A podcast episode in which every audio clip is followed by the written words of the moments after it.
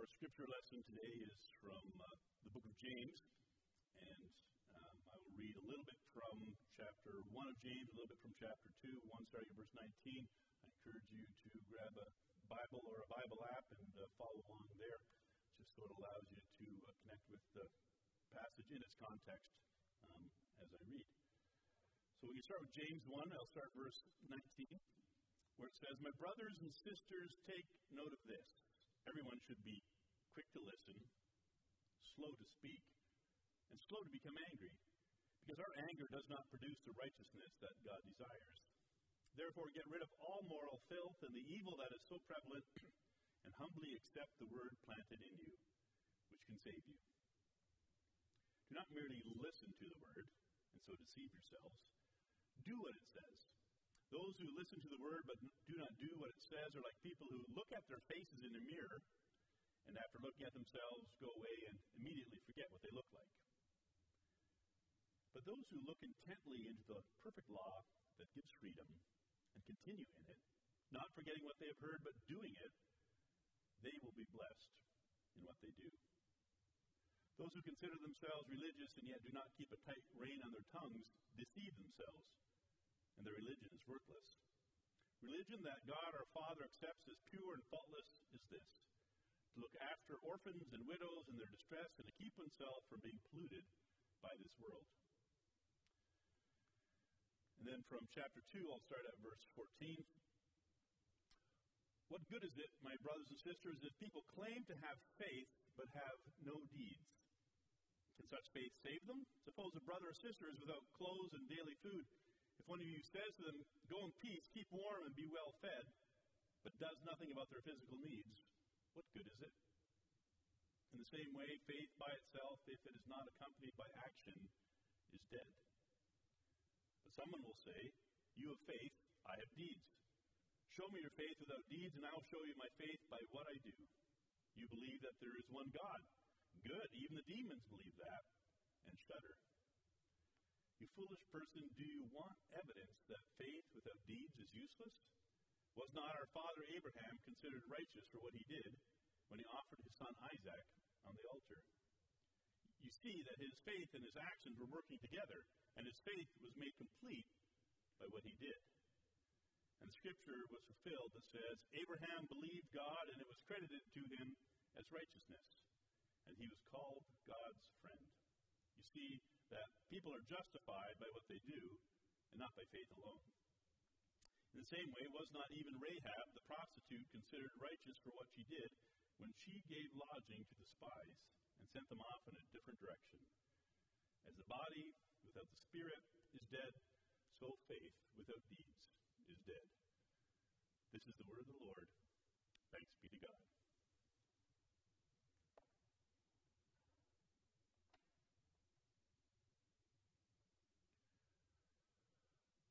So we are continuing our journey of learning what it means to walk and talk with Jesus. This is part of our broader journey of learning missional practices. Um, a number of us staff this week actually were in a conference called Global by our, our um, denominational missions um, organization called Resonate. So in this in this teaching about global, which is kind of connecting global, global and local together, recognizing that the world is all around us um, wherever we are. We learned really a simple summary in my mind of what it means to be doing missional practices, and it comes down to two things. And, you know, it's a really beautiful day out there, so I can suggest this. Listen to these two things, put them in practice, and then push pause and go outside and enjoy a beautiful day, because this is really actually all you need to know. I know I'm downplaying my own sermon, but this is the truth. Listen to Jesus, listen to others. Listen to Jesus, listen to others. If we would each take the time to slow ourselves down, to spend enough time that we have a sense of what God is saying to us, and then whoever we're living among, or working among, or connecting among, or going to school among, listen to them so intently that you're aware of what God is saying to you through them, you probably will nail the missional lifestyle experience. Those are the main things.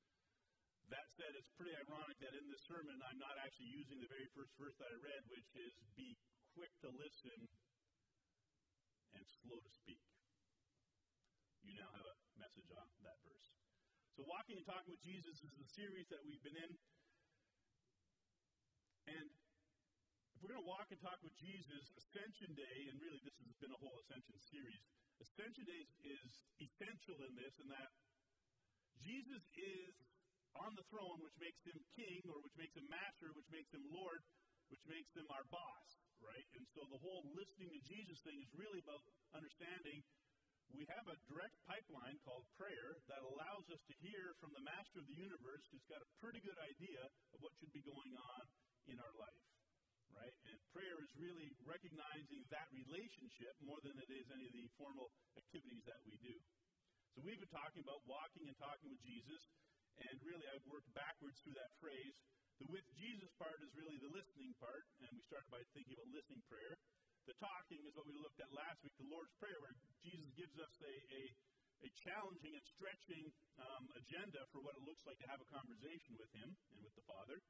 And then today we're going to look at the walking part, which is faith and action. And, and it's not a complex passage, right? As you listen to it, you realize it's basically saying, if you believe, that's going to shape what you do, right? Again, that is definitely a summary of what this passage wants us to remember. So let me go back to that whole identity in Christ um, image reality, right? Because this passage also begins with a what I would call a transformative transfer, right? To become a follower of Jesus, to be on the missional journey with Jesus, requires that there's some sort of internal change to how we believe, how we function, how we how our internal workings go. In fact, I would suggest that the most concrete expression of this is our internal voice. Right? So coming to follow Jesus is having this internal transformation where all moral filth and the evil that is so prevalent is gone. So a number of weeks ago, one or two, I talked to you about prayer ministry, um, which I am continuing to offer. So far, I'm not too busy doing it. I am doing it with a number of you, so awesome that you were brave and stepped forward. Prayer ministry is simply this process. And by the way, if you're wondering, do I need that? The answer is yes. Everybody I know who is not Jesus Christ needs this ongoing transformation process. Okay? So, end that question. That process of prayer ministry is really about allowing the evil words that are shaping how we function, how we feel, and how we live to be healed, removed, forgiven by Jesus so that we can actually let His word of truth shape how we live. Right? And I want to suggest to you that that baseline is going to shape everything else that we do. Is that to engage in missional practices requires that we actually have that internal heart transformation because the voices many of us are hearing on the inside are you don't know enough, you're not good enough, you're not strong enough, you're not pure enough to make a difference in this world. And Jesus wants to tell you, I never asked you to be all of those things. I am those things. Allow me to live in your heart. Jesus, when he talks about our words, says, our words, that which we say, is the overflow of our heart, right? And so the journey that we're on here, the transformative transfer that we're looking for, that gives us our identity in Christ, IDIC, is that forgiving love of Jesus speaking his truth into us. So get rid of all moral filth and the evil that's so prevalent, and humbly accept the word planted in you, which can save you. Allow the Word of God to dwell in you richly so that it shapes your truth. And as we do prayer ministry, what happens is we receive a word, excuse me, word from Jesus that tells us His truth for our life, and we begin to believe that that's how um, our are guided and shaped. That's how faith shapes our action. Internalized truth shapes action. I think I just said that. So do not merely listen to the word, James says, and so deceive yourselves. Do what it says. Right? And the next one picks up on that even more. And by the way, I started numbering here, and there's going to be eight, and I tried to find why I have eight numbers and why there's a connection between them. These are eight points to my sermon of things I want to talk about. That's all I could come up with. So if you're looking for that, actually, if you can come up with a reason that these are connected and how beautifully they all flow, send me an email, tell me, and I will own it as my own. Thank you very much. So, number one is meditate, internalize, and enact. Do not merely listen to the word, as James' main point in this passage. And he says this Whoever looks intently into the perfect law that gives freedom, so whoever meditates on the Word, whoever allows the truth of Jesus as presented in the Word, as presented in Jesus' life, whoever focuses on that so that they get Him, they're amazed by Him, they're shocked by Him, they're overwhelmed by His love, all those things, and then not, conf- not forgetting what they've heard, but doing it, they'll be blessed in what they do. So it sort of comes down to this. It's good to read the Bible. It's good to hear sermons explaining the Bible. But unless you internalize that, own it, and then live out of it, change something in your journey, you're probably missing the point, certainly what James is trying to say here. All right? And this is this is really simple to understand. I don't think anyone's going to argue with this point. It's actually incredibly challenging to do. So if you've grown up in the church in particular, this is going to be a big challenge for you because you've been taught that to show up in this space and, and at this time to listen to this kind of a message, that is what Christianity is all about. When the reality is, the heart of Christianity is actually what you do the rest of the week, the other, the other six days and so many hours of the week, when you enact this and live it out and, and see it in action shaping your life and the lives of those around you.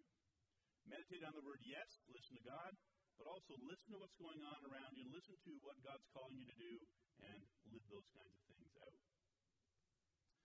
And then talking is one of those actions. Those who consider themselves religious, and by the way, this is one of the few times that the Bible actually talks about religion and being religious. Religiosity actually is the rituals, the activities that we participate in, such as going to church and so on. So if you consider yourself religious because you do these things, and yet do not keep a tight rein on your tongue, you deceive yourself, and your religion is worthless. I have a really special test here that you can all try out for yourselves, and I'm going to start by admitting I have failed this one regularly. How you test whether you have a rein on your tongue is this way.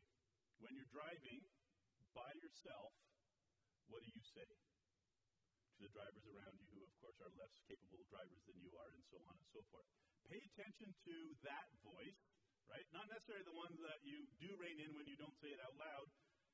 What does the voice inside you say? What is it telling you about where you're at? What does that tell you about your need to, again, continue that transformational process with Jesus so that what overflows from your heart is actually um, the words of truth and life and goodness that Christ has in store. So, a number of years back, I was preaching on this passage or a similar one about taming the tongue. Um, there's a whole other section in James about this. And I committed that I was not going to be that person who, when I'm driving, says all kinds of things about other people and their driving abilities and so on. I didn't actually make it home from the service that day without having to start over again and confess that I had failed. This reality of what we say, what we think, how we respond to other people, it's not what makes you or breaks you as a Christian. It's a good litmus test. It's a good awareness test for you to say, yep, there's still more transformation that needs to take place. I still need to do some confessing and being forgiven. I still need to be working on that, right? So don't let it um, paralyze you. They, oh, yeah, no, shoot, I can't do that. I'm out. It's really just a way of saying, pay attention to that because there's probably more work for you to do. And that's all of us. Third, the action of caring for the vulnerable. Religion, and again he's talking about religion. Religion that God our Father accepts as pure and faultless is this. And look, he's not talking about a worship service. To look after orphans and widows in their distress. Right? And um, that really picks up on all the Old Testament teaching. James is clearly talking to a um, Jewish uh, Hebrew crowd because of the content that he's using. Orphans and widows in the Old Testament um, economic system were the vulnerable. They were the people on the edges. They were people, if someone didn't step in, they would probably be in a lot of trouble, right? So this isn't necessarily specifically about orphans and widows as much as it is about recognize who in your world around you is vulnerable and make sure you're there caring for them. There'll be a little bit more about that um, coming up. Engage without indulging. Passage says, keep oneself from being polluted by the world. We actually dealt with this last week, last week when we talked about the Lord's Prayer. Lead us not into temptation. And I talked about how um, God is going to lead us into places where we need to do ministry. And in those places, we got to deal with the temptation to become too much like those people, and probably the temptation to become too judgmental of those people. But to find a way to engage in a healthy, humble way that makes a difference, but allows us to live out of the integrity of who we are and of whose we are to keep our identity in Christ. Again, I did that last week. This is a reminder. We'll move on to point five. But do engage. That, of course, is the whole point of this passage. We're now in chapter 2 of James. If one of you says to somebody in need, that's to them there, go in peace, keep warm, and be well fed, but does nothing about their physical needs, what good is it? It's hard to imagine anybody doing this, isn't it? Walking up to a person, say they're sitting on the side of the street with a cup out and a sign, you know, please give me some food, I'm, I'm hungry, I'm starving. To walk by them and go, go in peace, be well, and just walk away. Please don't do that. The challenge here is to recognize that to help somebody also doesn't simply include just putting some money in their cup or in their hand. Right? I think a lot of us, a lot of us feel like we've accomplished our care for the poor by giving a little bit of money to whatever organizations and structures, and I'm certainly not speaking against doing that.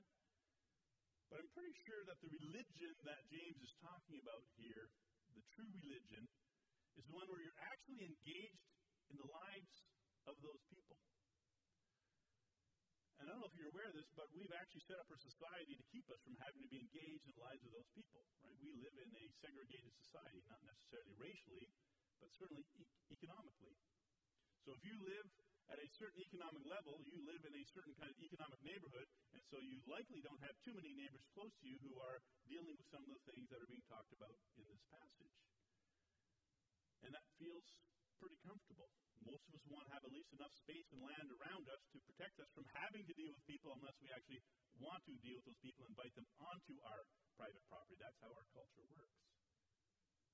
But Jesus, and James is a spokesperson here in the Bible, is calling us to a place where we are actually engaged in such a way that we know the name of the person that we're dealing with.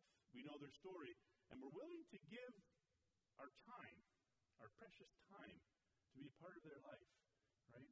Again, in the conference that we went to this week as a number of staff members, a lot of what we heard was this message of if you are going to be on mission in this world, you need to be in this world. You need to be somehow related to somebody or somebodies in such a way that you can make a difference and a connection in their life. This being engaged to the point of beyond saying, hey, have a good day, to who are you? What's going on for you? and walking with them for a day, a year, a decade. That's the journey of transformational, missional living in this world. And what do we do with this one? So, in some ways, I'm going to blame James for the fact that I don't have a list of things that all answer the same kind of a question, is because James writes like that. James writes the way I like to write, which is he has an idea, he puts it on paper, and then he moves on to the next thing. We call that stream of consciousness. In this one, he's talking about faith indeed still, and he says, So you say, so you claim. I believe there's one God, right? And I would say to those of you who are um, connected with the Church of Jesus Christ, so you believe Jesus is Lord and Savior. So what? Even the demons believe that and shudder. So there's two messages in there as I see it. One is the whole side of doesn't do you a whole lot of good just to believe an idea if it's not engaged in action. That's the whole point of this passage. The other one on this particular verse is the reality that probably a whole bunch of us don't really believe in demons. We might, again, say, oh, yeah, I believe in demons, but is there any understanding of how this world works for you that includes an understanding that, you know, there's actually evil demonic forces out there, some that have infected people's lives and have infected our worlds and our culture and our systems, right? That actually need to be gotten rid of. When we understand that there's actually a spiritual battle going on, that the Holy Spirit we're anticipating next week at, at Pentecost um, is the opposite spirit of the spirit of all those things in this world that lead us to believe evil things, horrible things, either about ourselves or about those around us. When we understand that that battle is going on, it actually shapes reshapes the way we look at this world. That actually drives us to prayer because we get the sense that, wait a minute, this isn't just about somebody being not so bright. This is about somebody having been influenced by evil, by a demon, by Satan. And that's shaping the way they function. It actually allows us to have a whole lot more compassion because we recognize that there's a lot of people whose lives have been infected by evil, whether it's past sins or generational sins or things they've done or ways that Satan has gotten a hold of their heart. And so we recognize what needs to be healed is not, oh, that's a bad person, push them away. It's, that's a beautiful image bearer of God who happens to have been infected by something demonic, something evil, something wrong, and we need to move that on out. And again, can I put in another plug for prayer ministry? Prayer ministry brings us to a place with people where if there's something demonic in the way, Jesus will point that out. And here's a neat secret, because I know most of us are mainly not believing in demons because it's so terrifying we don't want to have anything to do with it. Demons are defeated, because Satan is defeated, and they're just his minions, right? And all a demon can do is hang on to, well, this person let me in, or this event let me in. They have no authority. As soon as we say Jesus, they shudder, as the passage says. Right? One of the greatest actions, again, we can give anybody's life is to help them see that there is actually healing and restoration and freedom from evil truths in our lives available in Jesus Christ. And that powerful name of Jesus Christ will deliver us. And then faith acts beyond sight. So this is the Abraham story. This passage also talks about Rahab. That'll be the next slide. Both of those people show up a few chapters earlier in our Bible, the way it's written, anyways, in the book of Hebrews, in the Faith Hall of Fame. Hebrews chapter 11 is the Faith Hall of Fame, and all kinds of famous Bible characters are in there showing their faith. Um, and Abraham and, and Rahab show up there. So that chapter, Hebrews 11, is all about it's by faith that you're saved. And, and Martin Luther, by the way, as he started the Reformation, he wanted to get rid of the book of James because he was so excited about the fact that it's not by works, but by faith that you're saved. That when he heard James say, Yeah, but your faith needs to show up in works, he wanted to say, No, no, no, keep focusing on faith because that was so important to him. It's again this, this balance, this interaction of the two. Was not our father Abraham considered righteous for what he did when he offered his son Isaac on the altar? And this is this is really an incredible story, and I'm just going to touch on it here and recognize this piece of it. Isaac was the promised son to Abraham.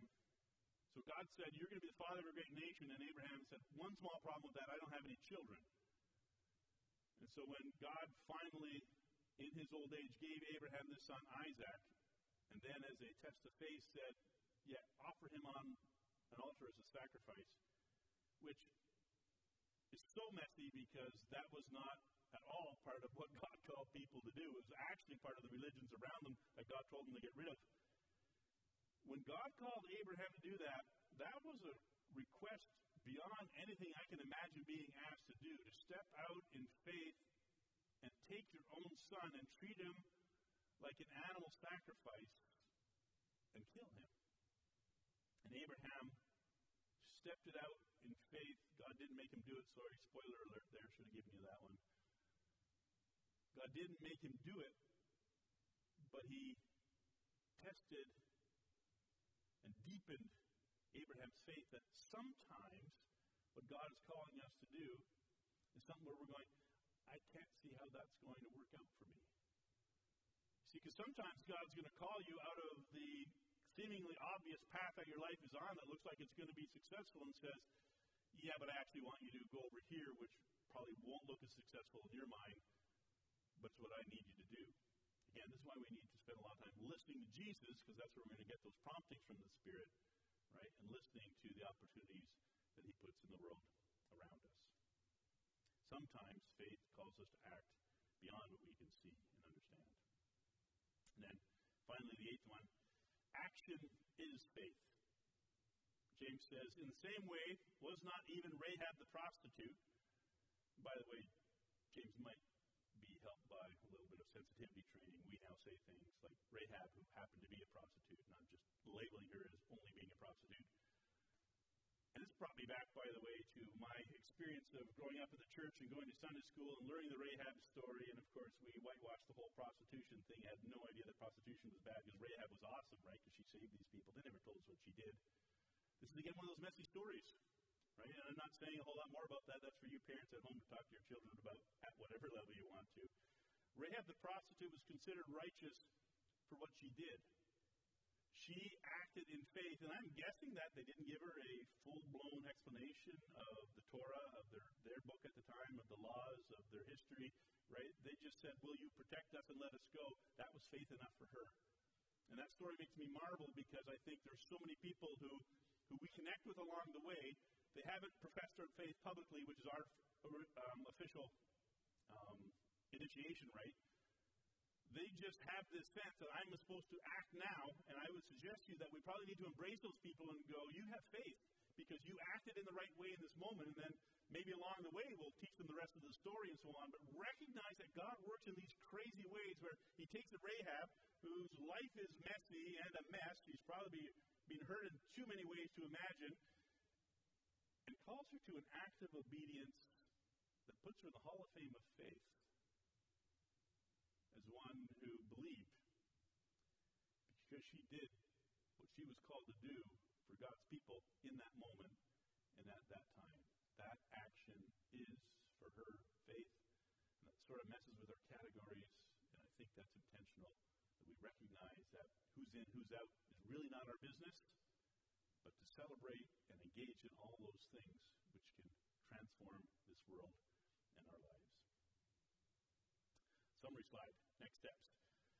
Uh, next week, uh, Pastor Fred will be preaching on Pentecost. Um, I'll be on a classical appointment. And after that, going to do at least a two week series on neighboring.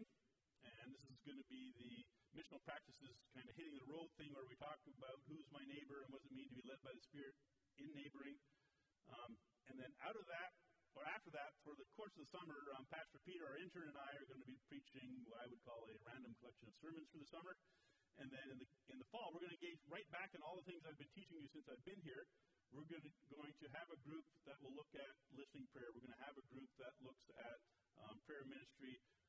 A number of these different things, we are going to give opportunities to dig in deeper, right? Because I do this this week, and then next week I teach you something else, and you got to think about all these things at the same time. And some of you actually have other things to do than think about what I'm telling you. I can't believe that, but it's true. And so we're going to actually slow down and sit in each of these things for a longer period of time so that they become a little more deeply engaged in our soul.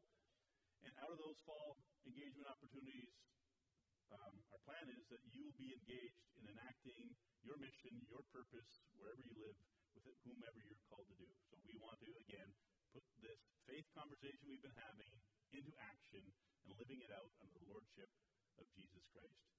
We serve a Savior, Lord Jesus, who died to cover our sins, to set us free from our sin, who rose again to show us that he has empowered us to live for him, right? Who ascended to heaven and sits on the throne. He's the master of our lives, and he gave us the Holy Spirit to empower us for whatever we need to do. If you believe that, there's no reason not to engage in all the things we've been talking about here, because you have God on your side, at your back, with you, within you, around you, and on the throne. Let's pray. Lord Jesus, we believe. We believe what you've taught us about yourself. We also believe probably a lot of messy things along the way.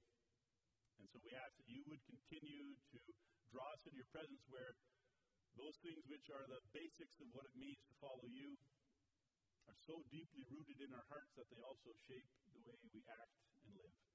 And I pray again, Lord Jesus, that we wouldn't try to do this on our own strength by just gutting out a little bit more and being better people in our own strength, but that we would surrender ourselves to you and allow you to cleanse us and heal us and set us free and bring us to a place we can also allow you to be the master of our souls, our minds, our hearts, our lives, our actions. We offer ourselves again to you, Jesus. In your holy name.